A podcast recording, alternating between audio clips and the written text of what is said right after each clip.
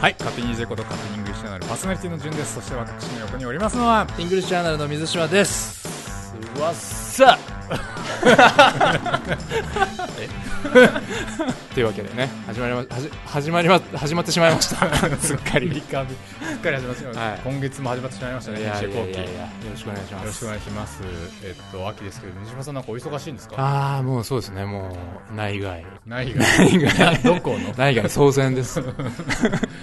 E- EJ なの EJ も境界はどこだわかんないですけど僕ももうう内と外の境界がわからないじゃあなんで言ったわかんないです はいということでちょっとすいませんそんな話は置いといて置いといては改めて言わせてくださいええ11月16日土え曜日お4円で EJ やり ます魚園で EJ 4円でインシュリッシュジャーナルですどんなイベントなんですかそれどんなイベントなのかいやあのねイベントやりたいやりたいって言ってたじゃないですか出ましたねでもうね溜め込んで溜め込んでなるほど気づいたんですはいこの話一生できない なっていやでもそこでちゃんと実現に移すとこが偉いなと思っえて、ーあの平たく言うとスパルタさんに丸投げしま したはいなんかもう期日とうん誰がやるかを決める、同意ですこれは大 人のマネジメント激しく同意です ただ、まあ、あのこちらからスパルタさんにお願いしている内容としては、はいまあ、イングリッシュジャーナはいルを使ってほしいと、ありがとうございますこれはねさすがにね申し訳ないですねでも思うんですよあの前から言ってましたけど、うんこの EJ、うん僕ですよ、うん正直、うん全然音声聞いてないっすおちょ待て よちょ待てようすうす感じてはいたがいやいやまあ全然っていうと、うんうんまあ、ごめんなさいちょっと言い過ぎました、はいはい言い過ぎましたけど、はい結構な情報量じゃないですかいやものすごい情報量ですじよゅものすごい情報量なんで自負してます勉強どこまでたどり着かない、なるほど日本語読んでるだけであちょっともう、うんうんよかったな、今 今月月もよかっなたファーってなでるでも結構 EJ の中でそのうん学習法をちゃんと書いてあるじゃないですか、書いてますアプリとかでもいろいろ勉強できるようにすごいいい作りになってると、打賞ただそのポテンシャル、うん皆さんどれだけ活かせてますか 日本経済のポテンシャルどれぐらい活かせてますか信じろです僕はね30年後何歳になってると思うんですあれやっぱすごいなトートロジーですよねトートロジーではないです、うんトートロジーではないはいあれはやっぱり解釈の余地がすごいあるなるほどなるほもしかしたら死んでる可能性もあるしど確かにだし不なん確か不確実性だそうインターステラーみたいなことがあってうんうんうんもしかしたらすごいタイムワープみたいなのが実現するみたいな可能性なる ほど 腑に落ちって考えると確か、に全然違う。一線を隠してました、新次郎は。不敬ふけ。マさジすが不敬。そうじゃないとバズんねえからな。さすがだっぺや、あの人。さすがだっぺや。誰ですかというねっ。ていうつまりう、んイングリッシュアナのポテンシャル、うん我々は活かせてるのかどうか問題。もしかしたら、水島さんは毎回毎回フルコースを提供してるつもりはで、前菜でみんなお腹いっぱいになってるかでらもね、それは薄々感じているとこでもあって、はいはいはいよく読者の皆さんからメールが来て、はい。まあ、特にヒアリングマラソンと一緒にやられてる方なんかは、はいはいはい今回もちょっと EJ テーマ合わらなかったですけど、なんか面白そうでしたと か、なんか表紙かっこよかったですとか、はいはいはいそういうご意見いただくありがたくいただくんで、はいはいはい。まあ、中をちゃんとこなせてないっていう方は結構多多いと思はいはるいんですけど、ただまあ僕の中ではそれでもいいかなとも思っていて、うんうんうんうんあの開き直いり。や本当にこのなんか面白そうな感じ、はいはい この英語を通じてなんかこの新しいこと知れたよとか、はいはいはい知れそう探してみようみたいな、この感じはいだけ感じてもらえれば、まあ、それは雑誌としての意義があるかなとはいはいはい。思いまして、あの、浦沢直樹の漫画みたいなやつです。あこの風呂敷広げといてみ たいなはいはいはい。畳まないってや つ。 うん、でもなんかその、まあね、雑誌っていう媒体だと考えれば、それそれも一つの、なんていうか役割かなと思うんで、はいはいはいその中から好きなものをちょっとでもつまんでいただければ。もったいないジャパン。もったいないジャパもンっ。たいないジャパン。もったいないジャパン。ももったいない EJ。もったいない EJ。もったいない EJ もったいないったい EJ。ない。まあ、寿司の本当にね、ネタしか食べなくてシャリ残すやつ、もう最近社会問題になってますよ。ビックリマンのね、シールだけ集めて、チそうョコ捨てるやつ。そうんと同じですよね。ラーメンの麺だけ残す。糖質制限で。あとやっぱり最近の依存症問題。はいはいもうは我々が半年にわたってい。話しずてるっと。話してきたけ結ど。局、我々映画から教わったわけじゃないですか。エルトン・ジョンから。結局患者会かと。 まあね、まあね。仲間を作る。で、報告し合うと。その発想、うん取り入れてみようじゃないか。依存症に対する患者会みたいなものをはい英語学習にも取り入れる。講師を務めるのは、はいなんとね、勝手に EJ、名物講師でおなじみ、マットさんです。メット。 11月16日の18時半、えー新宿御苑のスパルタの教室で行いますと。詳細はツイッターでもご案内するんですけれども、えーまあ、11月16日なんで、いいですか皆さん EJ の12月号。これをですね、これがまあ、入場チケットみたいな感じになりますから。おーいやこれを持ってきて。で、水島さん来 ない。いや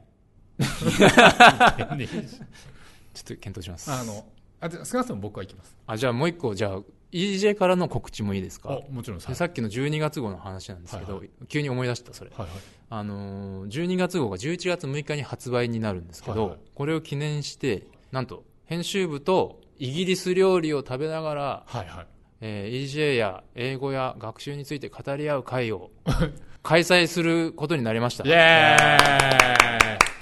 でなんとイングリッシュアンナルの12月号で取材をロンドン現地取材をしてくださった河合良平さんーイゲストにおお参加していただけることになりま素したの晴でらしいですね。なので美味しいイギリス料理を食べながら河合さんと交流を深めるとか、はいはい EJ のメンツとちょっと話すとかこれは、えどこで何食べるんですかこれがですね新橋にあるはいはいイギリス料理のアフェンバーさんっていうところなんですけどでこれがですね、えっと、申し込みフォームを用意しましたので、はいはいそちらの方から申し込んで定員があるのでちゃんとそちらから申し込んでいただいた方にえで集まるっていうはいスタイルになっておりますので、ありがとうございもましよす。ければはい。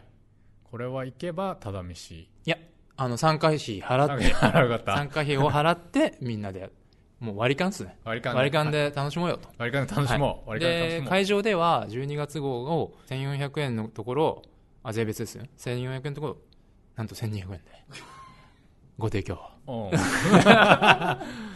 いいじゃ いやいやいやいやいやいや。 1200いや、全然いい。いいでしょいい安いの、超安いの、や べ。超お得じゃん。ちょっと安くお売りできる んではいはいはいなんかまあもし持ってない方がいたらこれを機にお買い求めくださいとはいもうそういうことですねということで、じゃあすごい11月はあの行事が目白押しですね。日常的な行事が目は白い、しじゃあ11月6日、えー水曜日が19時半に、はいまあ、新橋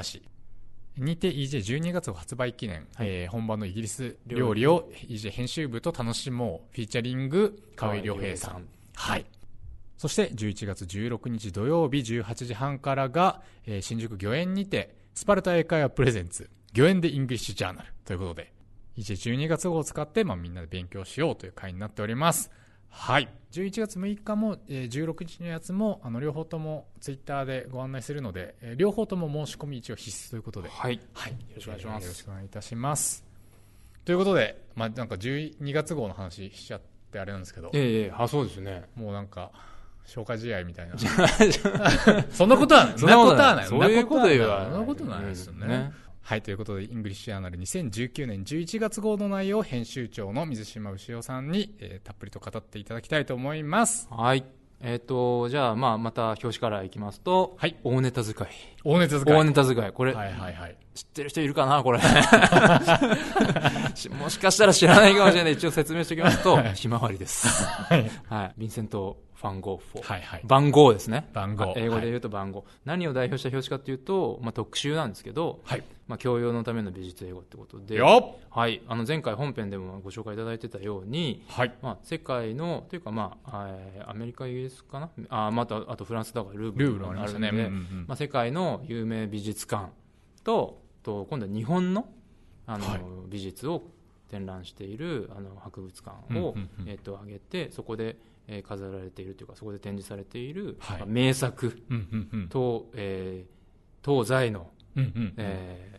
名作を英語で解説しはい。でその音声も入っており、うんうんうんみたいな。でその前になんか結構そのためになるのが前段としてその西洋美術を英語で学ぼうっていうそもそもあのなぜこれを学ぶ必要があるのか、うんうんうんうんそれはなぜなのか知らなくても生きていけんじゃん。そう女とかいみうたいなねそういうね、こう興味なしおちゃんみたいな態度でね 過ごさないではいはいこれはなぜやるかっていうと、まあ、リベラルアーツなんですよ、ほうほうほまあ、うリベラルアーツとはみたいなところはここ書いてあってこれ結構参考になるへえ。で西洋美術の歴史も本当にざっくり5期にへえ。 5個の段階に分けて書いてあるので、はいはい。もうね、西洋美術もう歴史長いでしょと、うんうんうんだうからん。もう遡れない掘れディグれないよはいはいという方ね多いと思うんです名けど盤の数々。そうそうそうこんなんもうディグれないもう数多すぎて、うんうんうん。っていう人にも僕もその口だったんですけど、はいはい。 1から5までねもう簡単に分けてくくださるとだんなんとなくわかる、なんだってえーその当時のあの代表作と、うんうんうんでだんだんだんだんこう現代美術になってきて最終的にマルセル・デュシャン泉みたいなのになってくるわけはないんですはけいど、はいはいまあ、その流れとかは結構、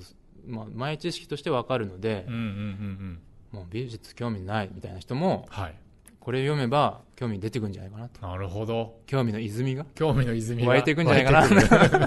トリビアと思うわけです。はい、でなんでまあそういうなんでしょうね、まあ、本当に、まあ、以前今までも結構そういう文化とか、まあ、教養みたいなところにフォーカスしてきましたけどこう、うんうんうんまあ、割と決定版的な、決定版はい、ものなんじゃないかな、はいはいこの前ねあるくの顧問がねはちょっとよ呼び出されましてでやべえっつっていはい俺やれやらかしたかなはと思ったんですけいど、はいはい顧問もう最高顧問ほうほうはあのあるくのファウンダーいはいはいはい創立者のはいはい平本さんあ11月号これ持って入ってきてドンっつって「これいいよ」っつ って普通にうち「はあ受けしよなかいった」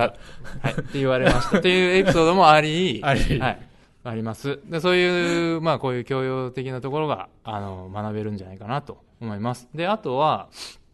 特別企画でファッションを語る英語っていう、はいあのはうちの編集部にファッション番長江頭っていうのがいるんですけいどおおファッション結構ちょいちょいねじ込んでいますよはいそうですねしかもちょっと同じ方かいあそうですそうですそうですよね中野香織さんという方に、はいはいはいあの今回も書いていただいて以前も一回書いていただいてあれなんだっけなイギリえス、っと、イギリスですねえっとあのあのビビアン・ウェスそトうそううんそうそうそうそうとマリック・アントンの時に書いていただいたんですけど、まあ、ファッション番長が作った企画で江頭さん眼鏡だってあそうそう二三重持ってる持っっててるいう噂ですからねうんそうそう毎日違うんですよすごいですようね、んそうそうすごいおしゃれででその江頭が作った企画なんで、まあ、この最初の方に面白いのがその最近のファッションの流れはいはいトレンドがあってこれも全然知らなかったんですけど、はいはいキャンプキャンプそれ知らなかった、うんなんかキャンプっていうのが今来てるらしくて、はい、はい、何の実感もない 全くポカーンとしてるんですけど来てる来てる 今来てるあのファッション だけに なんかその過剰なとか奇抜なみたいなことをキャンプっていうらしくてもうなんかここまで来るとコスプレみたいなほうほうほうほうあの代表されるアーティストとしてはあのキャンプを代表する人たちとしてはあのレディー・ガガへえなんか肉はっつけたりとか、いはいはいはいなんかすごい格好してたりするじゃないですかドラッグクイーンみたういんなまあそうですねそれに近いいかもしれない、でそういうのが2019年のファッショントレンドだったんですってへえとか2019年のファッショントレンドだっただったらしいです、 2019年もうそろそろ終わり終そわるけどうねな時に、うん、まだいまいちつかめてない そうそうそうそうだったんだ え今年 それ流行ってたんだそうそうそうはい、レディー・ガガでもそんなね肉とか前ですけど肉はだいぶ 前です他になんかありましたよねもっとそうなんかキねャンプの他にもなんキかャンプの他にもあってゴープコな何一つアわからん 何何ですかそそれ の後ウォーコえウォーコア、ア、であここれコアって結構そのファッションとかで、まあ、英語とあの音楽とかでも使うんですけどコアって一つ芯のあるものみたいな意は味い、で、ハードコアみたいなそうですそうですはいで一昔前に流行ったのがスティーブ・ジョブズの,、はいはあのトレーナーとジーパンに、はいはいはいあのニューバランスのスニーカー、いはいはい何着も持ってますうんうんみたいな、うんあれノームコアっていうらしくてうんノームコアノーのムってミニマリストみたいなやつですそうノーマルっていう、はいはいだからノーマル突き詰めたやつユニクロみたいなやそつうハー ドコアアノーマルみたいなのへをーノームコアっていうファッションだっていう定義があって、はいはいはいまあ、そこから発展して今年は何コアだ今年は何コアだみたいなな流れがあるんです って芯があるのかないのそかうそうみそたういなそうそうで2017年はゴープコアっていうゴープゴープえっとねこれも面白いんですけどグッドオールドレイズンズピーナッツへーハテナって感じなんですけど、ハイキングの時に持ってくつまみみたい なつまりアウトドアファッションのことなんですってへなんかノースフェイスとかパえタゴニアとかでも実際際ちょっと流行ってましたよね2017年とかモンベルみたいなやつあそうそうそうモンモンベル、うん、モンベルもそうなのかなでその後に今度それが それが極限まで行って、はいウォーコアっていうほうほうほう戦争コアですねへえだからいついつでもサバイバルできるような格好みたいなのにシフトしている、僕ななんか昔から迷彩服着てる人の感情がよくわからなくて あれはいつでもサバイブできるかそういうことですからじゃないですかへーあわかんないですけどでまあこういうのってあの本当に流行ってないじゃんっていう話なんですけど、はいはいやっぱファッション業界ってそのトレンドを提示するものじゃないですかだからまあ今年はこういうものだ今年はこういうものだっていうのを、はいはいまあ、なんていうんですかあのオートクチュールみたいなのでうんうんやるっていう、今年はこれでしたってないるうほど話ですねだからちょっとファッションがアウトドア思考みたいになってるはいはいなのが確かにあるのかなとああ確かにこの間の台風もありましたしね、あそうですねあでもまあそれにあ割とでもそれ本当になんだろう関係ない話じゃないうん、うんうんとう思いますよ、ウォーコアとか、はいはいはいはいあのーまあ、香港のデモとかもあるし、うんあのガスマスクつけたりとか、はいはいあのそういうこう地球の動きとも連動したファッシはョいンのはいはいこう変遷なんじゃないですかね、なるほとどいうのが読めるんでチェックしておいてくださいっていう確か感にじですねあれそれウォーコアみたいなウォーコア取り入れてあれ今ん日の今日ちょっとウォーな感じそうさすがっすねみたいなウォーコア取り入れてんだアウトドアっていうよりもあウォーな感じの方がいいですよ、ねあそうそうそうそうだからゴープゴープゴープいやもう俺ゴープ終わってるんだ、俺もうゴープっていうかウォーに入 ってるそういう使い方もできるんで非日常の中に日常を見つけていきたいんだよねみたいなあかっこいいですねそういうポエ ムポいエやムでもそういうことじゃないですか、 うん、なのでまあ使ってみてくださいそういうね、は言葉を切ったこれがこれが教養というやつ ですねそうですよね高ぶりという名の教養というやつですねはいあのー、っていうのが特別企画でありますはいはいであの関東にある不定期連載の「アッパレジャパニーズ」なんですけどおあのメイソさんが出てたやつそうですね今回超大物が実は載ってましてえっと渡辺謙さんえ謙渡辺がー、ラストサムライはい、そうです、そうです。な ので、おなじみの 渡辺謙さんにちょっと登場していただいて、なんとタイミングとしては、はい王様と私っていうミュージカルがあって、で、それに主演されてたんですうね。んで、ニューヨークとかロンドンとか、もう本当にミュージカルの本場でやられていて、で、それを、えっと、ろなんていうんですかね、収録して映画になったんはでいす。はいはいで、そのタイミング、公開タイミングそで、うあなんですかの、プロモーションやられてたので、はあはで、そのタイミングで EJ も取材することができて、あはあはいはい実際に僕もケンさんにお会いできておっとおは会いいできたっていうかね、はいちょっと遠目に正面に観測し たライターさんにインタビューさうんうんししていただいててでちょっと遠目に僕も見て、うんうんなんかね第一印象としてはねあ結構大きくて、はいはいあとね目力あー目力すごいんですよいやーそうですよねでもうあのインタビュアーさんの目をもうががっちりロックしてこあーうこういう感じで喋るよ、はいはいはいはいで僕も一瞬ちょっと合いの手みたいなの入れた時にシャキーンって目 がしてうわーっつ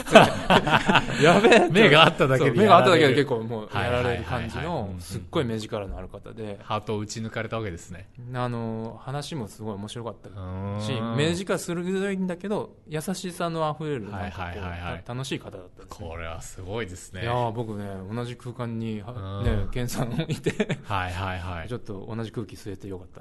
たな完全にミーハーになって帰ってきたんですけどなるほどでまあ源さんといえば、まあ、あの世界的に活躍それこそ「ラストサムライ」もそうですしあの今度「ベルカント」っていう映画もやるんでそれジュリアン・ムーアとかと共演してたりとか、はいはい英語でもうスターダムにのし上がってるじゃないですか、うんなのでその英語についてもお聞きしたんですけど、まあ、結構面白い答えが返ってきたので、はいはいはいまあこれもちょっと中見ていただいてっていうね感じで。インスあのインセプションしかりバッあトそうマンだしそうかだりインセプションもそうラあイジンバットマンライジングもそうですよね、そう僕たちの好 きな映画にいっぱい出ているケンさん大体好きなやつそうなんですよなのでまあ英語に関してはちょっと中を見ていただはいいはいてはいっていう感じですかだからねノーランあノーラン絡みノーラン絡み結構多いんですかねそうノーランの話聞きたかったな聞けなかったなうんはいはいということで、はい、じゃあ次はじゃあどうしようかインタビュー1が、えっと、キアヌ・リーブスはいジョン・ウィック・パロベラムおでアクションをいっぱいこなして大変だったよって話です なるほどで、えー、以前インタビュー2これが結構面白かったえっと天文天体物理学者のアダム・フランクさん アダム・フランクさんアダム・フランクさんはいであのーまあメインの議論ははい地球外に文明生命体がいて、うん文明があるのはいないの えみたいなどっちは 話なんですいよ、はいでそれの時にあのーこのインタビューでも出てくるんですけどドレイクの方程式 ドレイクのホテ ルなんだってラッパーですかじゃない方のドレイじゃない方のクね。そうそう、ラッパーじゃない方のドレイク。 あのね、ドレフレンフランク・ドレイクさんっていうのちょっとあの名前がごっちゃになっちゃうんですけど、あの今もご存命なんですけど、昔の天体学者さんが発明した、あ発明っていうのその作った方程式なんですよ。はいあのな何を計算することで計算する方程式なのかっていうと地球外に、えっと、生命体がいてかつそれが文明を持っていて、うんうん地球と交信ができるうんうん文明がいくつ地球外にあるのかっていうのが出せるのがドレイク方程式なんですなんだってでこの方程式を使っていろいろと物事を考えたのがアダム・フランクさんで、はいはいこの間新書が出ていや新書というか新刊が出てっていうのが、でそのタイミングでアダム・フランクさんにインタビューをしたんですけども、でこのドレイク方程式って何かっていうとあのな7つの項があってはい項っていうのはそのこれかけてこれかけてこれかけてうんうんうんうんこれかけてこれかけると変数がそうそう変数数変数すると何個って出るんですよその地球外にえー何個って出るんそですうそうか地球外生命体が僕たちと交信する可能性のある地球外生命体ででん何個って出る3個み たいな。そうそうそうそう。何それ本当にいや、本当に本当に。で、出るんですよ。で、この項目ね、あの、結構、難しくないんです。あはいはの、い一つ一つ考えると、意外と身近っていうか、僕らにでも考えられること。はいはい。なので、ちょっと言ってきますね。で、この方程式って、あの、こう表すんですね。はいあの、n イコール、r かける、うんうん。 fp かけるはい、 ne かける、はい。 fl かける、はい。 fi かけるはい、 fc かけはいる、l。はい。 n を出すため に、全くわからないですね。 4つ、あ、ごめんなさい。4つじゃ ない。N を出すためにはい、 7つの項目を掛け合わせる。で、ドレイクさんの時代からすごい時間が経って、いろんはない変数が本当に分かってきたはい。とこがあるんですよ。うんうんうんそれと、未だに分からない部分もあって、うんうんで、そこを、あの、アダムさんが分かってきたものは分かってるよねっていうふうに考えて、分かんないところは彼の研究でこういうものだって設定したんですようん。はいはい。でその前の方の4つの項目であの大体分かっているものをはめてはいはい。いへくと、えっと、とてもものすごい大きな数になるんですえ。そうするとものすごいじゃないですかはいはい。めちゃくちゃそこのままその次の項がうん多かったら、地球外生命体めっちゃいて、うんうんうんめっちゃ更新してくるみたいな、はいはい。でも全然ないじゃないですかはい。で最後にこの7つの項目の一番重要なのってその文明が存在できる期間はい。が何年なのっていうのを書けるわけです、はいはいはい。でそれが、えっと、アダムさんの見立てだととても短いから結局文明っていうのはあるんだけどそれが長く存在はできないっていうような結論にな今のところはなっているわけはいですよ、はいはい。今一応1じゃないですか地球しか今文明ないって、うんうんうんなさそうっていうで地球も文明が発達してでもう住めなくなりそうだから問題がそこなの最後の L っていうはいはい最終項、ドレイクの方程式の最終項が結構重要はいはいはないんです。よね、だから持持続可能性とか文明の持続可能性みたいなうーん。だから確かに確かに。文明いるのいないの論から始まって結うん局うん文明いつまで続くの論みたいな確かに。すごい SF っぽい技術ですよ。多産多死でいっぱいいるかもしれないけど、うん期間が短いから被らないみたいうんあな。ー宇そう宙そう宇そう宙レベルで見たら被らないみたいな。そうそうそうそうそういうことなんですね。そうそうそうそうはいはい。でなんかまたグレタちゃんの話に戻るんですけど、はいはいこの前グレタちゃんが、はいあのスピーチして、はいはいすごい大人を批判したの見ました、はいはい。すごい顔してました、すね。っごい顔して、はいでそれに対して案の定批判がすごいあったじゃないですか、でそのバッシングの内容をちょっと見たりすると、うんうんうん中で言われてるのが、えっと、グレタちゃん間違ってると。はい。なぜなら文明っていうのはそういう困難を解決してきたものなのだと、うんうんだからあのそういう気候変動なるものは人間たちが解決していけるんだっうんうん、てういん。うようなこ論調でグレタちゃんを批判する向きみたいなのがあったのを見かけたんですよ、はいはい。何個か複数結構見てはい、それって今言ったことと逆だと思いません確かにさあのファクトフルネスとかはそういう感じでしたよね、うんうんうんうんペシミスティックに陥りがちだあそけうそうどそうそう地球は良くなってるみたいな、うんうんうんはい、あそっかそっかファクトフルネスとかもそういう話だったんだそっかそっかなので結構それ真逆のこと言ってるなと思ったのがい非常に何ていうか興味深くうん天文学的に見るとそうなんだとか思ったんで地球生命体いるな地球が生命体いるなっていうのもその気候変動と接続したのが多分アダム・フランクさん的にははいはい新しい論うん論理なんじゃないかなみたいな じゃあじゃあはいここで僕たちの考えたはい地球外文明の数はい。を算出してみませんこれワクワクしませんこれだから 僕らがこの確率これぐらいじゃねえのって言ったのを変数何をですかそれ。変数どをんな遊びだよ。どんどん代入していく とはいはい。なんとはい地球外生命体のいる確率じゃない、はい数がはいわかるわけ ですよ、ちょっと潤さんやってみましょうよちょっとはい。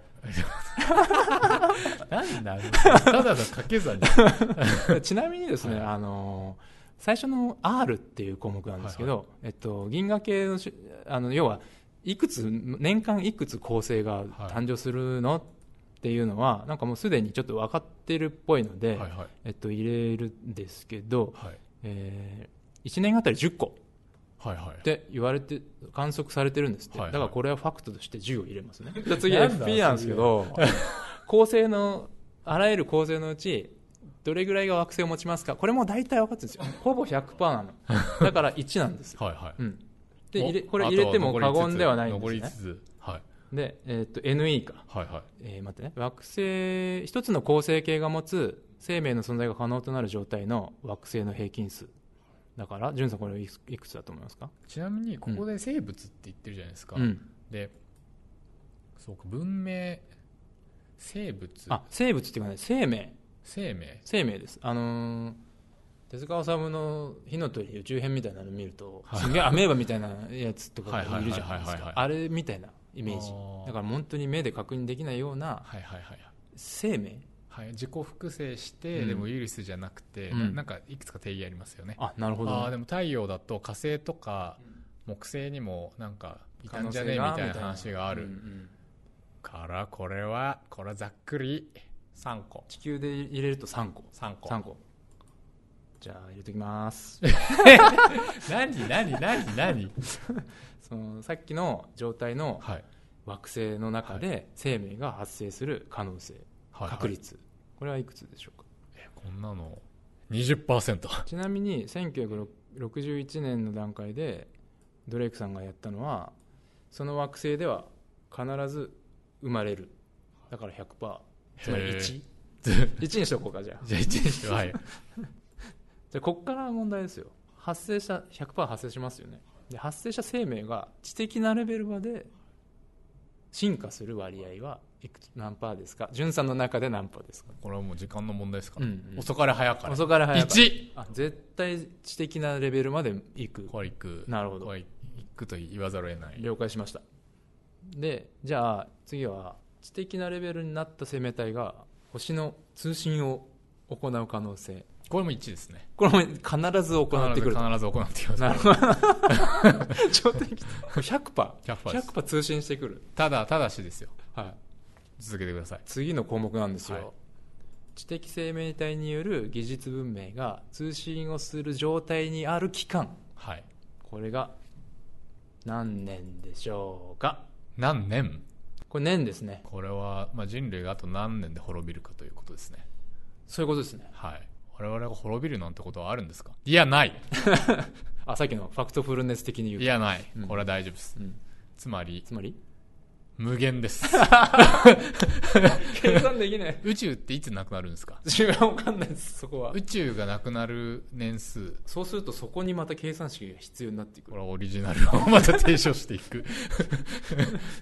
大丈夫ですか大丈夫大丈夫ジェイさん目が死んでますけどまた、いやいやもう大丈夫ですかじゃあ来年ぐらい滅びるかなあ来年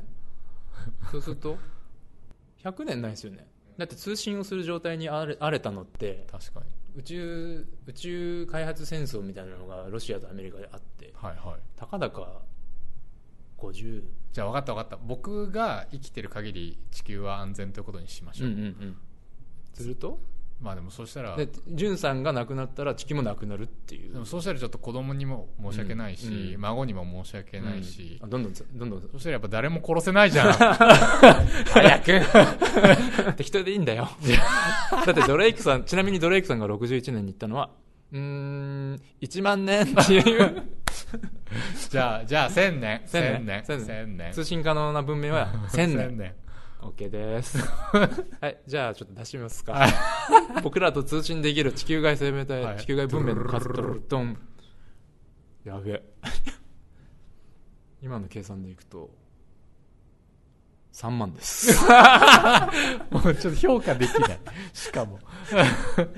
というわけで、はい。楽しんでいただけましたでしょうかこれは、みんなもやってみるといいと思いぐますだぐだ。そうそれだはからさっき L の最後の項目 L はいはでこんな考え方したじゃないですか、はいはいえあと何年生きるんだろう、はいはい。でも地球温暖化あるしな、はいはい。みたいな気候変動あるしなっていうのを考えるはいはい。っていうのがこのドレイク方程式の最終的ななんか目的なんだみたいなことをはいはいアダム・フランクさんが言ってた、へえ。ここの数字はうん君たち次 第。